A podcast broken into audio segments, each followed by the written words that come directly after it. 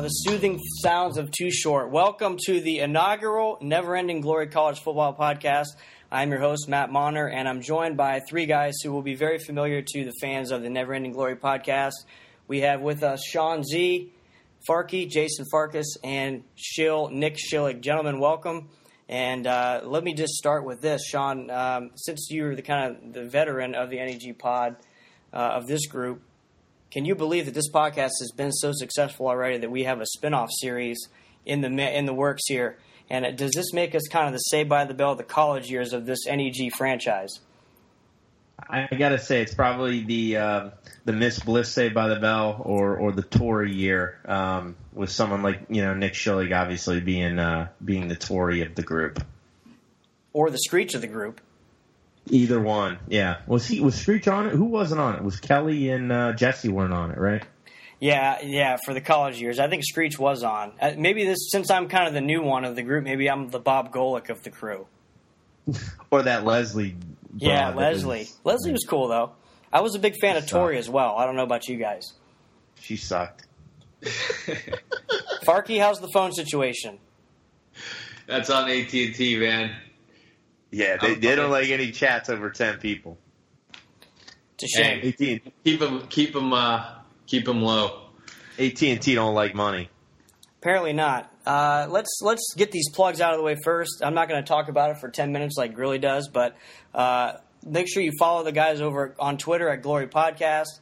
Hit them up on Facebook and iTunes at Never Ending Glory Podcast. Rate them and like them, and you can email us or them and tell us how bad we are at negpodcast at gmail.com. Uh, but let's go ahead and get into the Don't even bring any of that noise my way because I know I'm good. hey, right. Yeah. Uh, let's get into the football here, guys, and talk about kind of our general takeaways from the first two weeks of the season. And um, we'll start with just kind of some general thoughts here. It looks to me like a, heck, a whole heck of a lot is pretty much the same as it was last year. Alabama is still the team to beat and Nick Saban is still angry. He's still yelling at people on the sidelines and throwing hissy fits. Uh, the officials still don't know the rules. They're costing teams wins. Um, apparently, Mike Gundy and his coaches don't know the rules either. Uh, the coaches still don't know how to manage the clock, and, and the Big 12 as a whole doesn't play any defense whatsoever. Um, so, uh, Chill, let me get your thoughts first on just kind of the, what you've seen over the first two weeks of the season. I mean, I've seen a lot of um, dominant teams. I think Florida State and um, and uh, Alabama are the you know the class of college football. Even though Florida State's got quite a test coming up, as um, I'm sure Sean will get into a little bit later. Uh, another thing that is hilarious is just how some of these teams, you know, as you probably want to mention as well, hate playing defense. I mean, it's it, it, it's unreal. Some of these games that are the Texas Tech Texas Tech game that was 65-55, you know, in the middle of the fourth quarter. So, um, you know, offensive coordinators or defensive coordinators don't become head coaches. So, I mean, there's really no reason to play defense in college football. The uh, the Big 12's an absolute disgrace when it comes to that. Yeah, no doubt. And I got to throw this stat out there for Sean because I know Cliff Kingsbury is his boy. This is courtesy of Dan Wolken's uh, Misery Index for USA Today, by the way, which is a good weekly read. But this was the third. Last week was the third time in the last 12 games that Texas Tech has lost a game in regulation in which they scored at least 52 points. That, that's pretty amazing. Hey, I watched the game. I, I was just kind of laughing because uh, honestly, some of these games it looks like these teams are playing with nine guys, and I, you know they, they love to spread it out. And these some of these stupid rules in college with with the downfield blocking if you throw behind the line, and and some of the other silliness from you know, run pass option. You know, our our podcast uh, super producer uh, Jerry Burris loves it, but I absolutely detest it um, to the nth degree. That's why it's refreshing to see kind of a team like Bama um, with their front seven where they just rip faces off. Farky, what about you? What have you seen the first two weeks? Well, I'd throw Ohio State in there with, with Alabama and FSU, especially over the last, I think, five to ten years. They've proven to be one of the, the classes as well. But I like it. I like it when when the teams that traditionally are the powerhouses are at the top. I mean, other people like parity, but but for me, I, I like seeing those, especially with the way they have the uh, the playoff series now. I, you know, you get the, the top four teams. So when it's with those guys at the top, with of course the the better viewership and and the uh, you know the big names. That's that's for me my favorite. But I I agree with everything you guys said. It's it's been a joke in terms of defenses. Mike Leach he he has some similar thoughts on that as well. He's um, you know provided some good content here in the first couple weeks on how teams have been playing defense and um, really I'm looking forward to this week. The first week was obviously uh, you know, unique to to how the seasons have started in the past with matchups, but um, you know, after kind of a, a, vanilla second week, we get into some some really big games this week. So we'll get into those, I know, individually. But um, I'm just excited for the for the big games this week, week three. Yeah, uh, Leach did have an epic meltdown, and I know um, Matt, you're going to probably want to dive into that for a second. But if I could recommend one thing as we get this podcast going on a weekly basis, is at some point we got to tap into uh, some some Mike Leach sound bites just from his Texas Tech years, maybe his heyday uh, working those Texas kids um, in that Texas heat. Um, but uh, yeah, he had a good one from the news. He had he had a really good one from the news conference last week, and it's funny because he's he's going off about how you know they don't they don't uh, they're running routes that doesn't resemble anything that they teach, and he's kind of having a little mini meltdown. But if you watch the fourth quarter and down the stretch of their game last week against Boise State, I have no idea what what, what Mike Leach was trying to do managing the clock. So certainly on him a little bit too. But uh, you guys get some time, all you listeners out there, and you want to YouTube uh, his speech after the Baylor game a few years ago when he was at Texas Tech it's a highly recommended listen. I know it's a favorite of everybody on this uh, discussion panel here, but uh, we'll save that for another time. I want to piggyback on kind of what Farkas said here and start with this week three matchup between Florida State and Louisville because Jay brought up the fact that uh, he's kind of more of a fan of when the traditional powers are at the top, and I kind of echo those thoughts. And uh, this is a kind of a game to me where I'm hoping that or, or looking for Florida State to kind of tell Louisville to get back in the shallow end a little bit. But as I read and listen to people this week, I'm hearing a lot of people that think this game is going to be very close. Sean, you're a big Florida State fan. What are your kind of thoughts on this matchup this week? This is a noon game on Saturday, which is a little bit different, and game day is going to be there.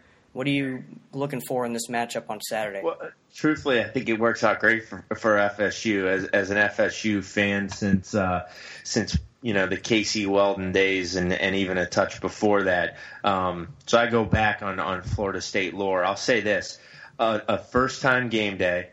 Papa John's probably popping off at 7 a.m. and going to be ripped by 11:30. That crowd by second quarter is going to be ripe, and if it's at all hot, those cats are going to be like beet red and just burnt to a crisp, all sweaty and drunk from the festivities the past five or six hours. So I'm looking for a little bit of a muted crowd if Florida State can get out early or at least keep it uh, keep keep them in arm's distance. I think they'll wear Louisville down. I am leery of Lamar Jackson, a Florida kid, um, not someone that Florida State recruited, but someone that was pretty close to being a Gator, um, and that Miami probably should have won after at some point, um, but never really did. So I, I'd give the slight edge to FSU. Vegas seems to have that indicated in the line.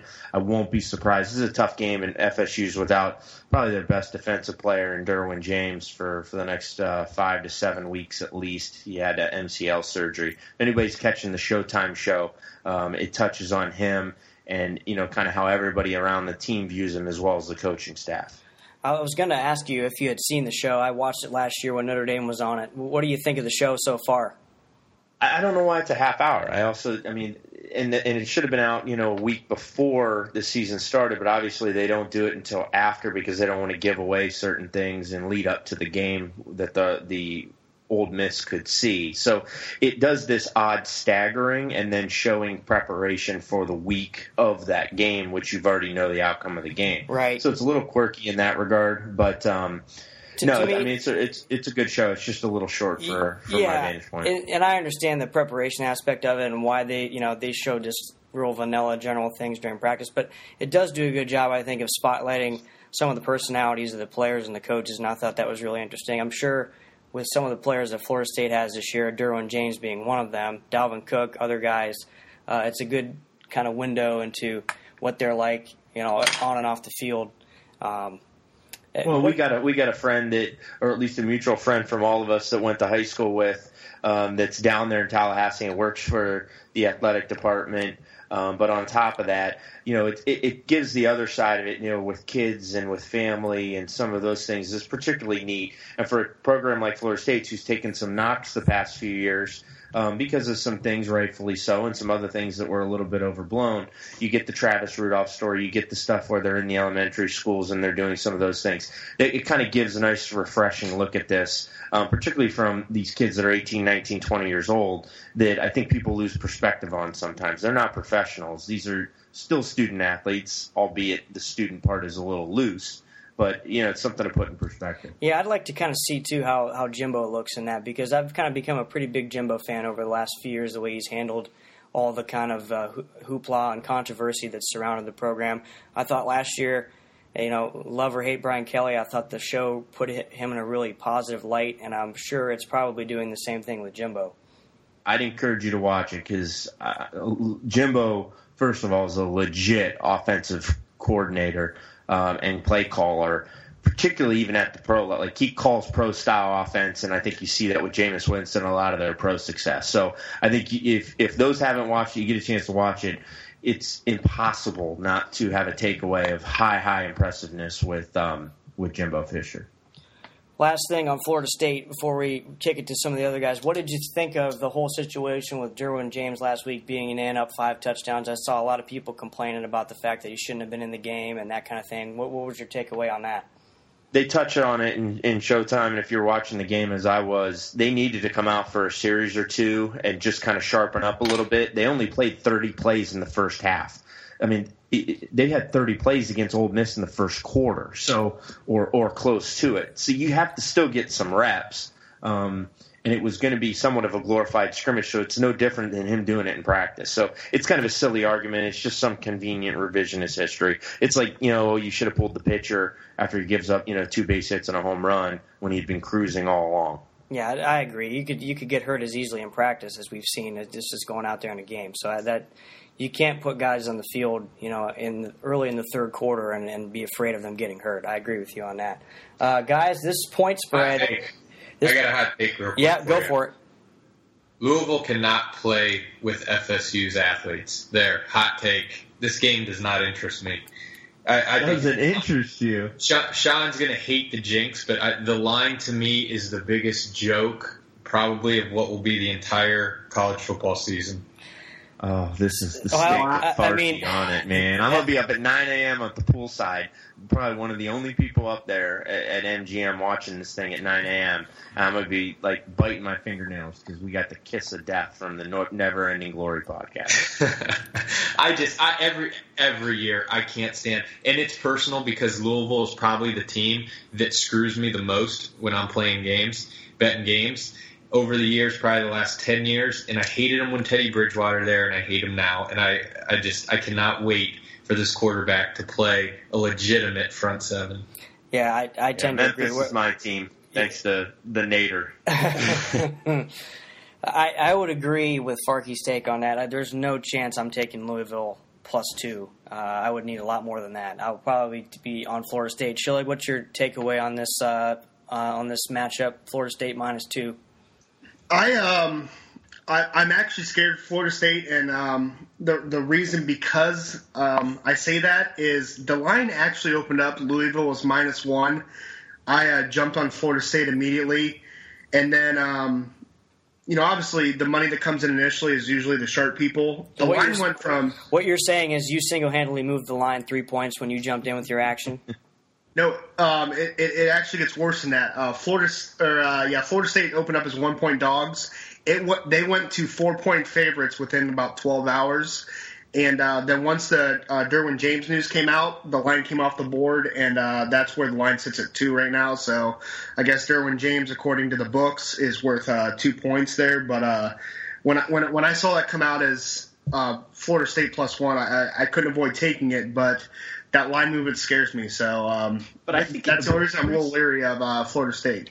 preseason though, I think it was like six or seven. Now this is before Lamar Jackson's went crazy. Wow. But again, Yeah. he's going crazy, you know, against rookie level on NCAA football Right. where you have the the best guy and he just gets to run around and be Mike Vick and Madden or Wow. Bo Jackson me- Tecmo Bowl. To me, last week it was a perfect storm. They're on national TV, put up 62 points. Everybody sees it. He's got 600 and some yards against a team that doesn't even look like they have 11 guys on the field. You know, I think that's kind of influencing maybe a lot of people people hyping up Louisville in this matchup a little bit. I got to say, I'm definitely going to be on the Noles on Saturday. Sorry, Sean, to put the hex on you. You're going to have the last word on this since you're a Noles fan. What's your prediction for this matchup? Noles 30, Louisville 27, but I am reluctant. Oh my God, that's you. That's you just doing the reverse jinx. Yeah. Uh, I, I, I, I get where he's coming from. I see him working. I appreciate it. I'd be doing the same thing. Let's move on. 3:30, Alabama at Ole Miss. This is another pretty hyped matchup. We know Alabama has lost the last two meetings to Ole Miss, albeit uh, some fluky plays happened in those couple games that influenced those losses. Uh, Alabama has been the most dominant team in the country to this point. They beat uh, the absolute crap out of USC in the first week, 52 to six, and they had uh, a 38 to 10 win last week over Western Kentucky, in which you know, basically both weeks Nick Saban said they didn't play very well. So that's a little bit scary, but that's also how Nick Saban rolls. Um, Farky, what do you think about this matchup here? You know, Jalen Hurts is going into Ole Miss, a hostile environment, first time he's ever played in that kind of situation. Obviously, Chad Kelly's pretty experienced. So how do you see this one shaking out? I like uh, I like your take on that. I, there's truth to it. it. It definitely being an SEC game and playing on the road as a freshman, no doubt about it. It's not the same as is the games at Texas and, and Florida State's freshman. I don't think had it, you know, at the beginning of the season, but it is an SEC road game. It's a division game, but I mean, you, you just have to use rationale and say is is Ole Miss going to beat Alabama three years in a row? I mean, I know there's really, you know, there's there's really no. Uh, complexity to that take, but it, for me, it's just you know Nick Saban. Um, he he definitely uh, he definitely pulls away from trying to inspire his players from it being a, a revenge game. I know that that he's he's not a big bulletin board material guy. It's it's going to be all X's and O's and athletes make plays and things like that. But I just I don't see it happening three years in a row. They didn't play particularly well. Um, in either of the last two years' games, it wasn't like it was a, a shootout where both teams were hitting on all cylinders. Alabama didn't play well. Um, seeing them dominate against USC, and I know I know Western Kentucky's Western Kentucky, but my God, they gave up like 60 yards the first game and 22 on the ground the second game. Um, just ridiculous. And then, um, you know, they do actually Alabama. Um, I didn't I didn't really recognize this myself, but I, I saw some things during the games last week. You know that they play a similar defensive scheme to what FSU plays, and I think that'll cause a lot of problems again for for Ole Miss. Um, I, I like Foster. I think Eddie Jackson has a big game this game. Um, at the end of the day, I think Bama just wears them down. Um, just just kind of plays a conservative game plan, running back one A, running back one B, and and just really keeps Ole Miss's defense on the field too long for them to make it real deep into the second half, similar to what FSU did, you know. And then again, they just they're coming off getting their teeth kicked in, and I think it's going to kind of start that way against Alabama too. Yeah, see, that's the one question I have about this this game going in is is Alabama going to be able to run the ball against uh, a pretty solid defensive line, Ole Miss? Their Alabama's offensive line the first two weeks has not played particularly well, like we're used to seeing an Alabama offensive line play. They didn't run the ball very well last week, even against Western Kentucky. So that's the one thing that worries me a little bit about backing Alabama in this game. Sean, what do you think? I, I think it's a thirty to ten type game. O- Ole Miss has does have an elite defensive line, or at least one that can match up with Bama, um, particularly against their offensive line. Where I think it's probably a, a pro Ole Miss matchup there. Uh, but the back uh, the back seven of Ole Miss isn't up to the caliber, isn't top twenty five caliber. They're just fortunate to have a senior quarterback and, and some really big time pass catchers as well as the defensive line. They're they're, they're a solid team, um, probably a top fifteen, you know, kind of the, the ten to twenty range team this year. Um, but they're not in Bama's class. It will take Bama playing particularly poorly and particularly poorly at the quarterback position and then maybe a blown assignment or two for this to be a close game. I can't see a scenario where Bama loses. I, I just really can't. I would agree with that. I also don't know that I'm willing to lay 11 though on the road in an SEC game like this. What do you think, Schilling, about that line?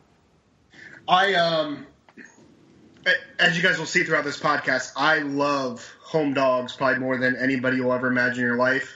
This line opened at nine and a half, and uh, I took Bama, and I um, I absolutely love them. It's a double revenge game.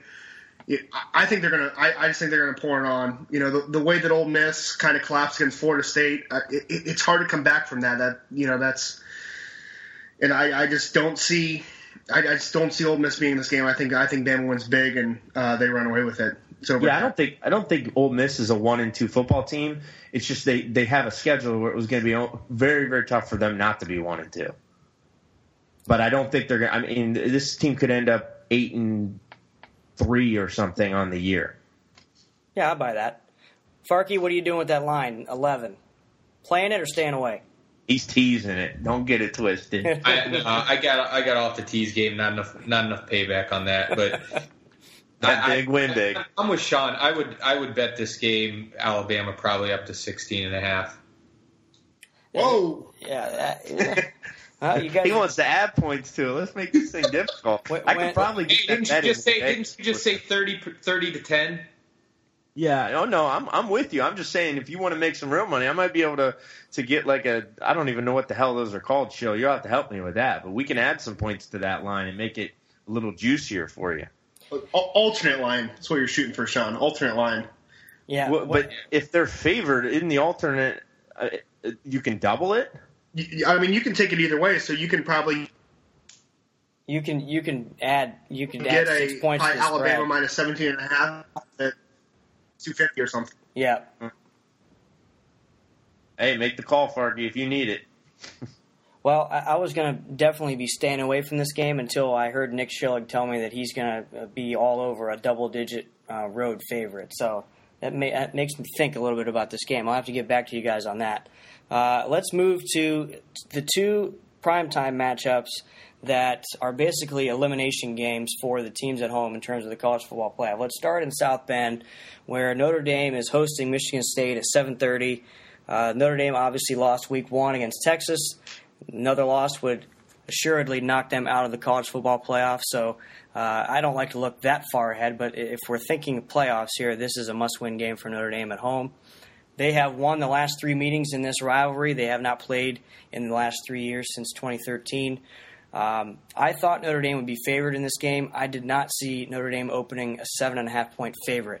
Um, uh, Show, what's your thoughts on this matchup? I know you're kind of a, I don't know if you're a quasi Notre Dame fan, but you at least have some interest in the team. What do you think? Um, when I look at this game, it's it's obvious Notre Dame is the most talented team. I really wish we saw Michigan State play somebody uh, before this. Michigan State's you know really unknown at this point. Um, they played Furman uh, two weeks ago. I believe they got outgained through three quarters. Uh, were they were they sleepwalking? or Were they not that good? Um, I'm not sure you know, when, when I look at this Michigan State, it, you know, they, they keep reloading, but um, you know, Mark Dantonio is one of the one of the best coaches around. He's had what seven months to prepare for this game. Uh, he obviously didn't prepare for Furman, so um, Michigan State's going to make this ugly. I'm not laying seven and a half, so uh, you know, I'm going to stay away from this game like the plague. But uh, I think Notre Dame's more talented, and I think they win a close game here. Yeah, you know, as a Notre Dame fan, it, it, as everybody knows, it's going to come down to our defense. And, and this matchup, I think, in the past has been a good one for Notre Dame defensively because Michigan State is not a team that likes to spread you out with athletes on the outside. They like to pound the ball, uh, run the football. Notre Dame's strength of their defense is their front seven. Their secondary has been absolutely atrocious th- thus far. They've had two starters suspended. Another one, uh, Shaun Crawford, tore his Achilles last week against Nevada. He's out for the year. So the secondary is young and frankly just not very good at the moment. Will Tyler O'Connor be able to take advantage of that? I don't know. He's a very inexperienced quarterback. He does have one big win from last year when he filled in for Connor Cook, winning at Ohio State, albeit he wasn't really asked to do a whole lot in that game. Um, Turnaround handoff. Yeah, right. But I would have to think even just getting that little experience is going to make him not be very intimidated going into uh, Notre Dame Stadium in a, in a night game. Sean, what do you think about this matchup? Tyler O'Connor sucks. I, if Notre Dame gets to 20 points, they win this game. The line is quirky. I wish it was four and a half. I'd, I'd, I'd probably jump at Notre Dame then. It's just a full touchdown. I, I could see that half point, you know, being a loss, or, or and really, it's a, a full point to. If it was six and a half, you can paint a scenario where they could be up by seven. But um, maybe something like you know 20 to 13, 20 to 14. I think Notre Dame's safe in this one. Actually, it's it's a pretty comfortable matchup, as you said, um, and I, I think it's one of those where Michigan State was very kind of lucky to only be playing Furman because, by all accounts, the way they played in Week One, they would have got beat by pretty much any program with a pulse. So I think this is a, a little bit coming to the light. I, I, actually think Michigan State was set up for a regression this year, so this might be the first step towards that. Yeah, I, this worries me because, as you guys know, I'm tend to be a very pessimistic fan, but I was much more worried about the Texas game than I was this game going into the year. I feel a lot better about this matchup than I did Week One. I was trying to tell anybody that would listen that Week One was going to be a very, very tough win on the road at Texas, and unfortunately, I was right. Uh, hopefully, I'm right here also. I, I, feel pretty good. Torii Hunter Jr. should play in this game. I think he's coming back. DeShone Kizer has looked great through the first two weeks. Uh, Notre Dame's been able to run the ball with three different running backs pretty successfully, so that bodes well. Um, I, am thinking, you say 20 to 13, I'm thinking more like uh, 27 17, something like that. Farky, how do you see this one shaking out? Well, you guys are you're forgetting the one X factor. You guys have the number one pick in the draft. yeah, right. I mean, that's that's what everybody. And he's going to be a Cleveland Brown, so yeah, he might yeah. purposely start playing bad. That that worked out well last time. No yeah. kidding. He, he better leave after this year because my God, two games, number one pick in the draft, done. Um, I, I'm kind of a shill. I don't I don't know much about Michigan State this year, um, so the seven would would maybe worry me a little bit, but I, I definitely like Notre Dame here. I it's it's part bias because I can't stand Michigan State from the Connor Cook years, but um, I do I do think they have enough athletes and you know standout guys over there that, that they're going to probably outplay Michigan State. But yeah, the the other X factor's definitely been their defensive backfield. So as long as those guys play probably even decent, I I think that they'll they'll have a game in hand. Any last takeaways on this matchup before we move on? I, I, I, probably will not play this game just because I don't feel comfortable laying seven and a half points. I'll be drunk. I'll be playing this game. well, if I was in Vegas, I would definitely be playing this game. Unfortunately, I will be uh, traveling to a wedding in Virginia, and I will be somewhere watching it uh, where I can't put money down on the game. So I'll probably do my standard. Uh, if I if I don't know the line that well, I'll just go money line with the team I like best. And and shockingly, Farky, you actually hate Michigan State worse than you hate Notre Dame. So props on that. I've grown to like Notre Dame more over these these past ten years as as more and more schools have have proven why not to root for them. Fair enough. I appreciate that. I'll take that as a compliment. Uh, let's move to the last marquee game of the day, and this one takes place in Norman, Oklahoma. At the same time, unfortunately, 7:30. This is the Ohio State University Buckeyes at Oklahoma. The Buckeyes opened, uh, I believe, around a three-point favorite. That line is now down to one and a half. Uh, we have uh, Ohio State grad and a diehard Ohio State fan in this uh, on this forum.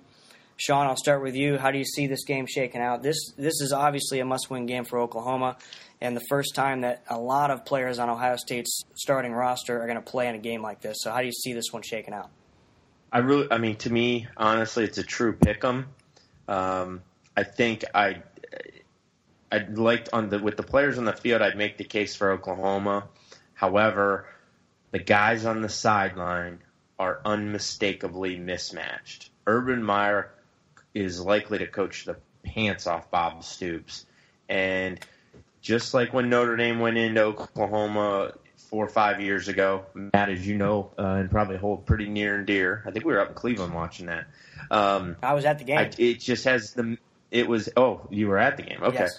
Um, so it has all of the makings for one of those kind of hang around, and then Ohio State makes some plays. Some of their older guys, you know, J.T. Barrett or Raekwon McMillan, um, uh, you know, a couple of those. If there's a matchup that terrifies me as someone that follows Ohio State and likes Ohio State, obviously having went there, it's Oklahoma offensive line versus Ohio State defensive line.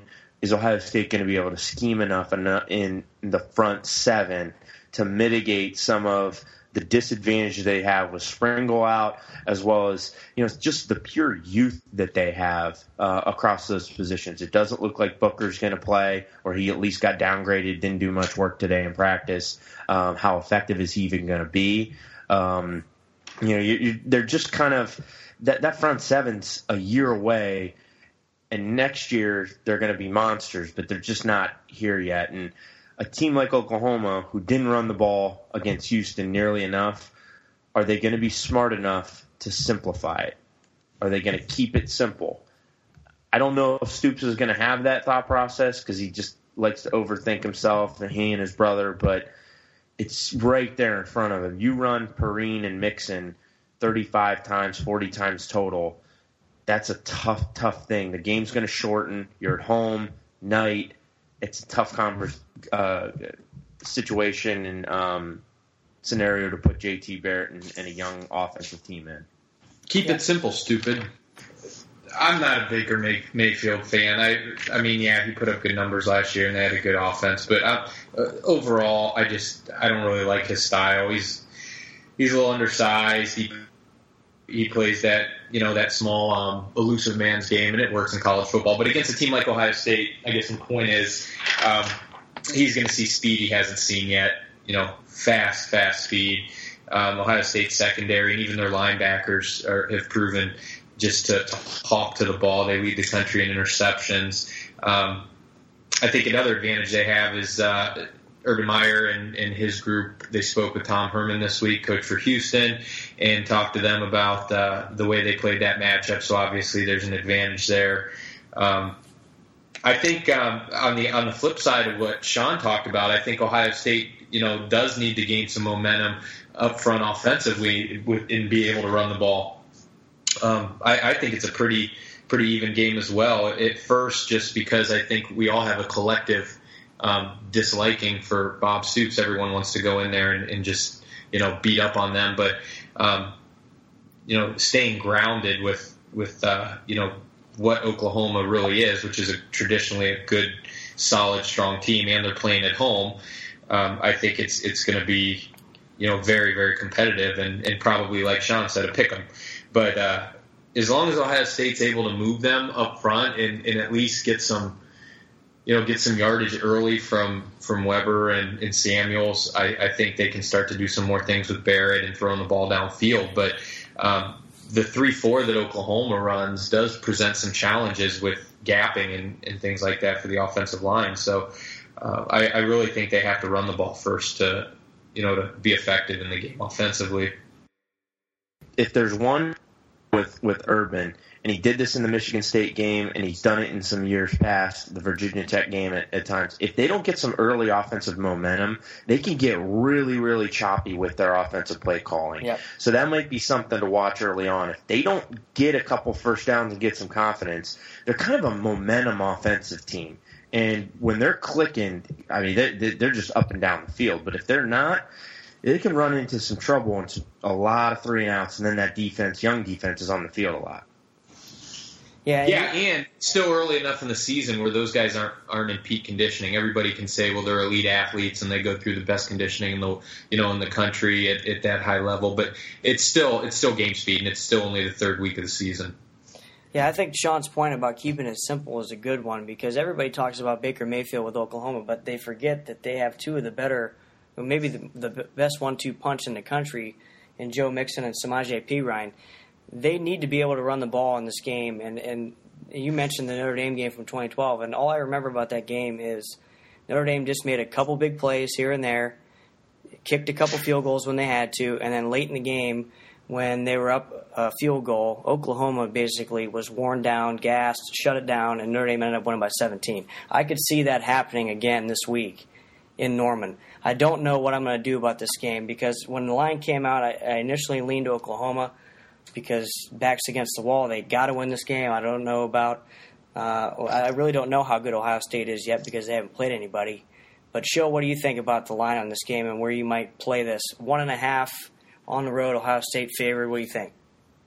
Um, I you know as as much as I just said how much I love Alabama, Ole Miss can't go one and two. Uh, I'm going to take the contrarian contrarian view here. I I just don't see Oklahoma going one and two. Uh, maybe it's conspiracy theorist in me where uh, I I'm not drinking the Texas Kool Aid. So if Oklahoma loses here, uh, the Big 12 will not be represented in the playoff and after Week Three. So um, I'll take the more experienced team, the desperate team. Um, I still might lay off this. I haven't taken Oklahoma, but I, I don't see a scenario where I can take Ohio State in this game, even though I think Ohio State's more talented. Um, you know, they're better, but I I just can't touch Ohio State right now. I'm so, show that's an interesting angle. That's that's a fifteen million dollar angle there when you think about if only one Big Twelve team makes what the the top eight or ten games. If only one of the teams does, because you know you're going to get two SEC schools more than likely. This year, probably getting two ACC schools and two Big Ten. Obviously, at least one Pac-10 or Pac-12. But that that's an interesting angle to kind of take with it too, because that that's a strong case. If Oklahoma loses two non-conference, they got to run the table, and if they don't, they're not making uh, the any of the premier money bowls. Well, I mean, who's good in the Big Twelve this year? That's, I mean, seriously, that. that well, conference... and we'll get to a game. I actually think it's there's a ready-made spot for one team in the Big Twelve to to spring it. Um, I don't even know if it's an upset. You guys will call it, but the uh, the rivals of the Sooners. Um, Aha, uh-huh. yeah, I know where you're going with that. I know yeah. we'll get there in a second. I'm assuming Farky and Sean, you guys are taking the Buckeyes in this one, correct? Very, very reluctantly on my end. Jay? But I'll still do it dr- drunkenly. There you go. I, it, I'll t- I take the I take Ohio State in any big game. So it's just it just because you, you, know it's the fan in me. I got I got to watch the game and I got to have more on it than just what's playing on that television. You don't subscribe to the fade your home team theory like I did against the, in the Absolutely Texas not. I don't know if Ohio State's played a ranked team in the last 15 years that I didn't bet Ohio State. Ride or die. I respect that. Sean, remember that's a 4:30 kick in Vegas, so you can't. I mean, you can't. Oh, go. trust me. I, I'm going to be up at 9 a.m. watching these games. Probably earlier because I got to get a little game day text. and I expect to get some text from you guys like, "Hey, where are we leaning here on some of these other games?" Well, I'll do the best I can. Uh, let, us go rapid fire here through some of these other games. Let's start with uh, Colorado at Michigan. This line is 20 and a half in favor of the Wolverines. What do you guys think about this one, Schilling? Um, I don't love it, but I'm assuming a lot of Michigan money is going to come in late when the public gets to this. So I'll probably take Colorado over three touchdowns. I'm thinking um, once this line movement happens, as I expect. Jay? Colorado. John? Spot on with Shillick's thought. Waited out a little bit. Let some Michigan money from all those elite white collar jerk offs. Yeah, I agree. 21, maybe 22. Yeah, I agree. I, I, just, again, this is another team that I have no clue how good they are. Colorado actually looked pretty good against Colorado State, so I will probably be on the Buffaloes in that game. Uh, Oregon at Nebraska. This is a three point line in favor of Nebraska. Oregon's getting three on the road. Sean, what do you think about this one? Another team we don't know. I, am going to take Oregon. Um, I just don't like Nebraska's personnel, and Oregon offensively has has enough. Should be able to outpace Nebraska. It's it's a tough game. It's a good good little kind of mini matchup for for a nice weekend. Um, so I'll take Oregon. Shill? This is my favorite play of the week, actually. Um, I think Oregon's overrated. I think it's the worst team they've had in a decade believe they're starting three freshmen on the offensive line. I think this is an absolute trap. Um, I love Nebraska to run it down their throat all day. So taking Nebraska minus three pretty big. Jay? We got to start keeping track of this. Yeah, you know have, what? Uh, I, you know. I will go back through the tape and chart these, and we will keep track for next week. Go ahead, Jay. We'll have we'll Grilly post it. Yep. Put him Cross, to work. Cross, crossing my fingers for a for a money line post, Oregon. Yeah, I Show, I, I can't argue with your logic, but I have been burned by Nebraska, and you have too from last year, and I still have some emotional scars. So I'm going to take Oregon with the points in this matchup. Tommy Armstrong with Yeah. the point. Yeah, I can't bet Tommy Armstrong. I'm sorry, and I can't bet Mike Riley either. Uh, let's move to Pittsburgh at Oklahoma State. This is a five and a half point line in favor of Oklahoma State, and this is a really interesting game because um, Pittsburgh coming off a big in-state win last week against Penn State. Oklahoma State obviously had their hearts ripped out against Central Michigan on a controversial ending. Who knows how they're going to show up for this game? If they're going to be angry or just kind of deflated. I have no idea what to do with this line. Jay, what do you think about this one? I, I like Pitt. Schilling. Subtle. I, I I have no idea. Like you said, I have no idea how Oklahoma State's going to respond after that uh, heartbreaking loss when nobody on their sideline knows the rules. So I'm going to stay away. Gun to my head, I would take Oklahoma State to uh, bounce back. Sean. So I didn't know the line at all. I, I- it's a little bit frustrating. Um, I was kind of hoping it'd be, you know, if Oklahoma State was favored, maybe three and a half, maybe four. Um, that's kind of into that weird Vegas zone. Um, I, I, it's probably a stay away. At the line, I like Pitt to win the game. I kind of like Oklahoma State, but that is obviously a razor razor thin, or pretty close to it. Yeah, I would kind of agree. I would probably look to either tease this game or play money line. But if gun to my head, if we're trying to make a pick, I'm going to pick Oklahoma State minus the five and a half. Um, Moving forward with that comment, you have to say who would be most likely to put a gun to your head. in in this crew, it's definitely Sean. I don't even own a weapon. I ain't about guns. I let my I let my hand, fist do the talking. Uh, let's keep it rolling here. Texas A&M at Auburn. This is kind of an interesting game too because uh, it's interesting to me that Texas A&M is getting three and a half on the road here. Sean, what do you think about this game? I, I love Auburn in this spot. Auburn's defense has actually played pretty doggone well. I think it's a back against the wall type situation. I think A and M's been a little bit overrated. Um, I, I just I think it's a nice nice spot for uh, Malzahn. I'll say this: he loses this game. Seat gets a little hot. gonna- yeah, real hot Yeah, yeah. because those they don't have the right perspective with that program. Yeah, I agree. Yeah, Well, Cam Newton kind of skewed their view of what their program is. Yeah. Jay,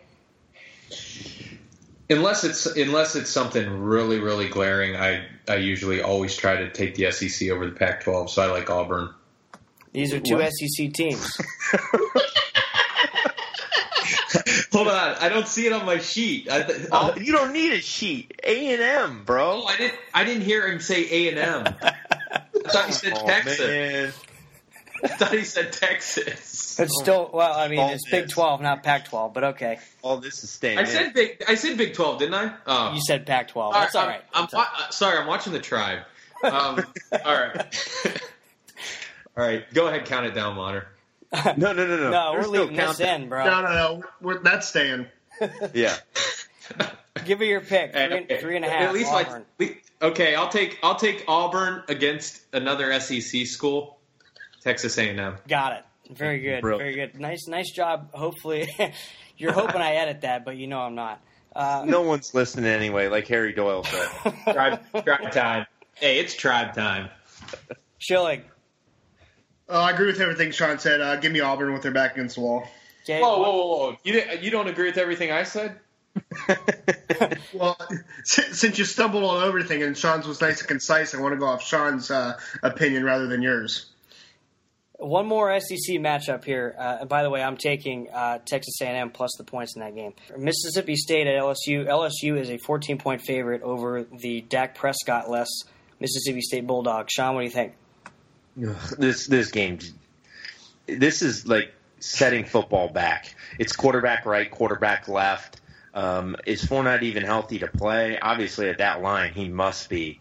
Um, I, both the LSU has tons of talent, but they're coached like idiots. Mississippi State doesn't have enough talent with a decent enough coach. Um, where's it at? The game is at LSU. Give me LSU, I guess. Ugh. yeah, I know. I mean, is there a chance anyone's betting this game in this group? There's no chance I am. No. None.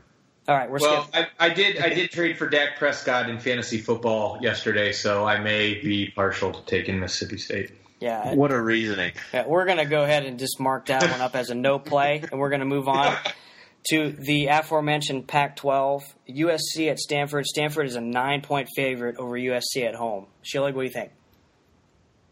I'm tired of getting burned by USC. Uh, give me the better coach and uh, team at home. Give me a, Stanford to uh, run all over them. Farky?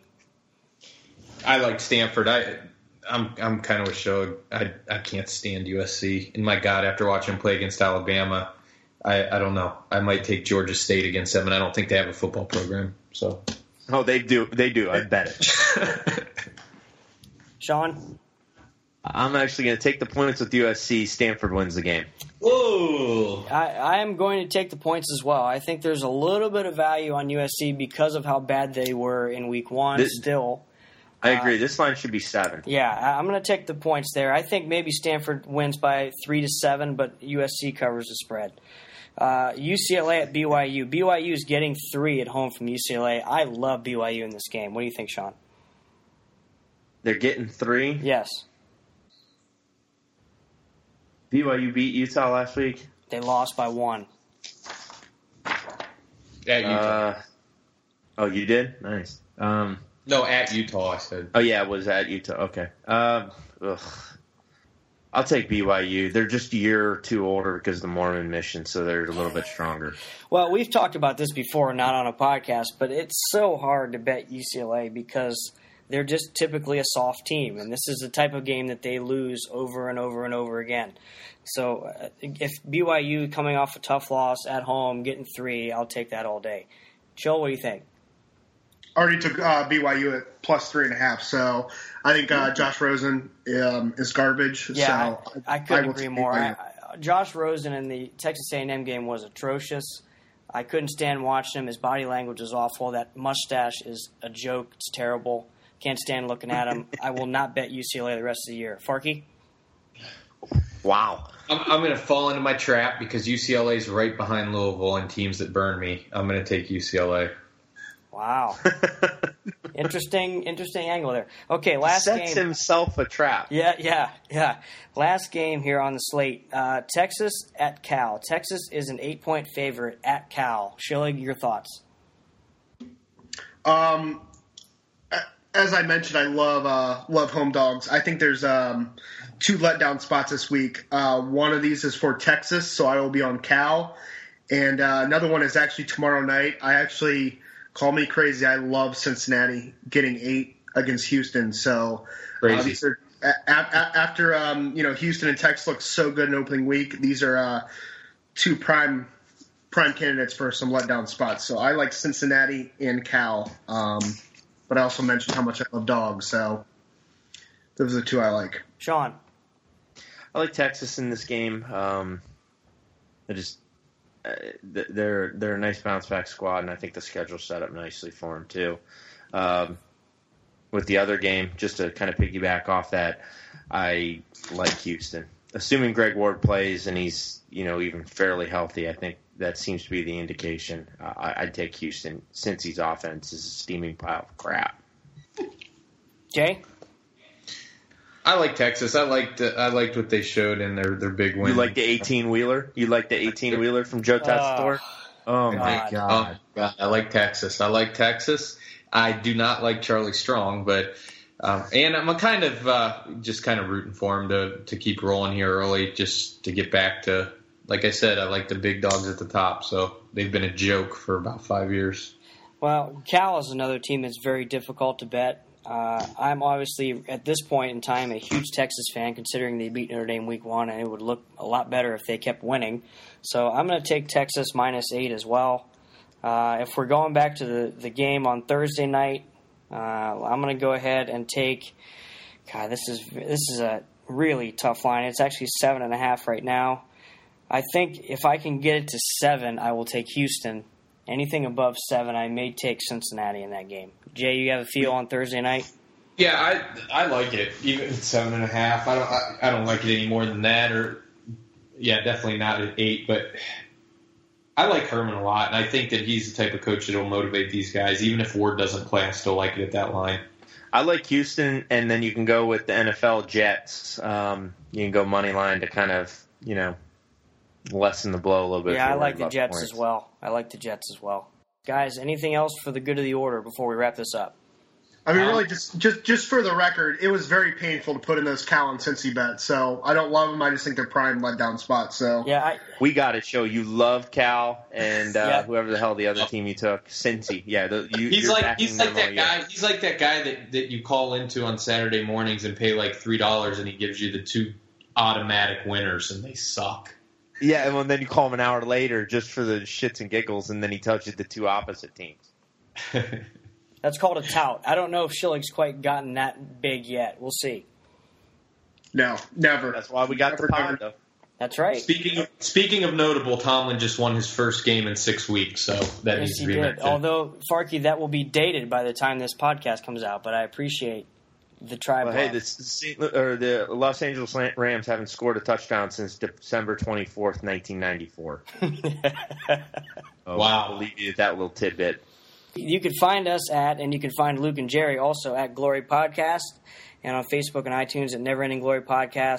And you can email us and those other two guys at negpodcast at gmail.com.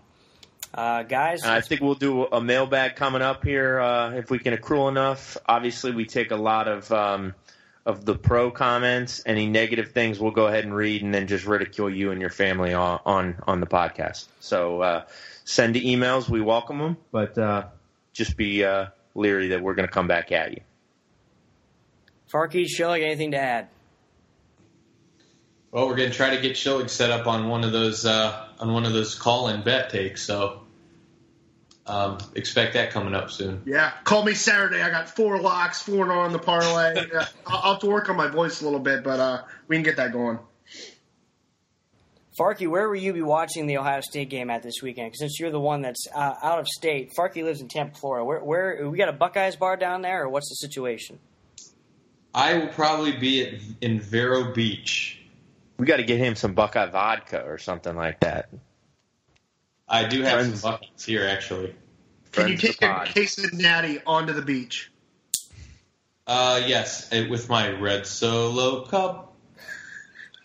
It's America. You can do whatever you want, guys. And, and and with that, we will wrap it up for Sean Z, Farky, and Shill. This is Monter signing off. We'll talk to you next week, and good luck in week three.